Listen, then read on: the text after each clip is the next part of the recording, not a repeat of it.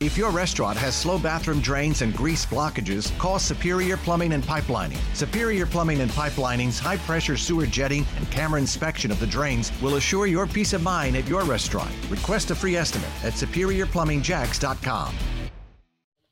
And we continue to follow the developing storyline from overseas. Ukraine's president says the country has now cut diplomatic ties with Russia after its attack. G7 leaders are set to gather at about 9 o'clock Eastern Time. We'll hear from President Biden at about noon Eastern Time. Continuing live team coverage, Fox's Simon Owen overseas with us this morning.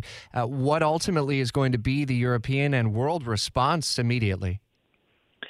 Well, it's fairly clear cut. What we're seeing from European leaders is expressions of outrage, promises of unprecedented sanctions in the next few hours, and nobody is offering to move in militarily and defend Ukraine. That's the line that the US and Europe have stuck to throughout this that they will help Ukraine with weapons. They'll, in some cases, they will uh, line up sanctions to try and, in the British Prime Minister's words, hobble the Russian economy. But that's the extent of it. And President Putin has seemingly calculated that he is willing to take whatever economic hit the West might be able to line up. So, some of the reaction we've just had in the past few minutes Germany's Chancellor said this is Putin's war. He said it's an unjustifiable invasion. The British Prime Minister, Boris Johnson, said it's a hideous, barbaric attack and a venture that must fail.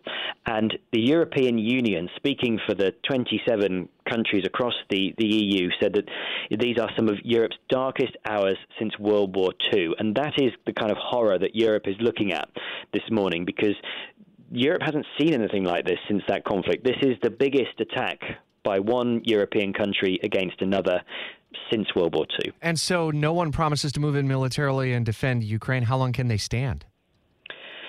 Well, big question. I mean, it depends what, what the, the attack looks like. I mean, it, it, one thing that the Ukrainian leadership is trying to get across this morning is that this is not a limited assault, trying to say take control of the various districts of eastern Ukraine that have been held by pro Russian rebels for years. Ukraine says this is much bigger. Missiles have been falling on cities across the country um, Russian troops have poured across borders on, on land, Ukraine says, and they say they've been attacked from the sea, that they've been attacked from the north, the east, and the south, on the ground, at sea, and in the air. So this is about as bad as the most dire forecasts that the US and others had put out there. So the answer of how long they can stand, I mean, it's going to depend. I mean, what we've seen, the, the Ukrainian president this morning has, has called on civilians to come forward. He said anyone can have weapons if they want, come forward, and the authorities will hand them out. They are bracing for what could be a desperate and a very bloody insurgency, as well as whatever military clashes might unfold in the days, weeks, months ahead. And as Putin has been preparing for this, is he feeling as though he's sanction proof, perhaps? Maybe, maybe. I mean, he's certainly been trying because this has been the pattern for the past few years. When he does something the West doesn't like, they hit him with sanctions, and so Russia's, you know, built up uh, national foreign currency reserves. It's brought down its national debt level. All of that can potentially help you. The other calculation is that Western countries have been reluctant to to impose punishments that are going to hit ordinary Russians because they say their quarrels are with the Russian leadership, not the ordinary Russian citizens. So we'll have to see what it is that the EU, the UK UK and the US come out with in the next few hours, do they decide to really hammer Russia's economy? They have the potential to do that, but it's going to come at a cost to Russians, but also there will be some bounce back at home as well. There's a human and a humanitarian side of this as well. How deep might the humanitarian crisis go into Europe, and how are leaders in Britain and elsewhere planning for that? Uh, I mean, it could be desperate. It could be awful. It could be a refugee crisis, millions of people needing somewhere to live. And and that's you know I was in Kiev a few weeks ago, and and you know you can't help thinking now of all those people that I spoke to when I was there, and, and people who were you know carrying on with normal life, but would admit when you talk to them that they were sad, they were worried, they were thinking about where they might flee if Russia attacked, if they might be you know frustrated and angry enough and bold enough to to try and fight back, even though it's probably going to be a suicide mission up against a heavily armed Russian forces. You know, this is the situation that, that Ukraine faces. And, you know, Kiev, the capital, it is a vibrant, bustling European city. It's indistinguishable in many ways from, from lots of European capitals. And today it's facing the most you know, what you might have said was previously unimaginable horror.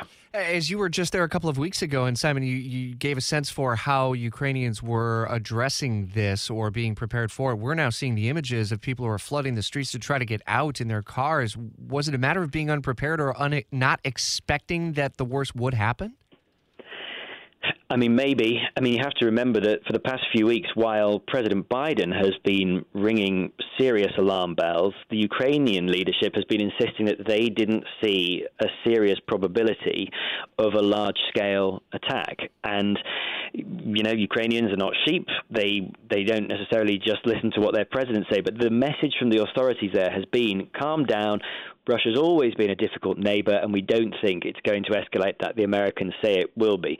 So there is this question now. Yeah, I've seen those pictures of, of jammed streets as people try and get out of, of the cities, and there will be a reckoning for Ukraine's leadership because they have largely brushed off this threat, and it's proving to be a disastrous miscalculation this morning. Fox's Simon Owen with us overseas. I appreciate uh, the context analysis as always, and we'll continue our reporting from uh, obviously uh, throughout Europe and here at uh, uh, at home in Northeast Florida and throughout the United States as uh, we expect to hear from President Biden around the noon hour or so. We'll have live coverage of that throughout the day. Listen in for updates. If your restaurant has slow bathroom drains and grease blockages, call Superior Plumbing and Pipelining. Superior Plumbing and Pipelining's high pressure sewer jetting and camera inspection of the drains will assure your peace of mind at your restaurant. Request a free estimate at superiorplumbingjacks.com.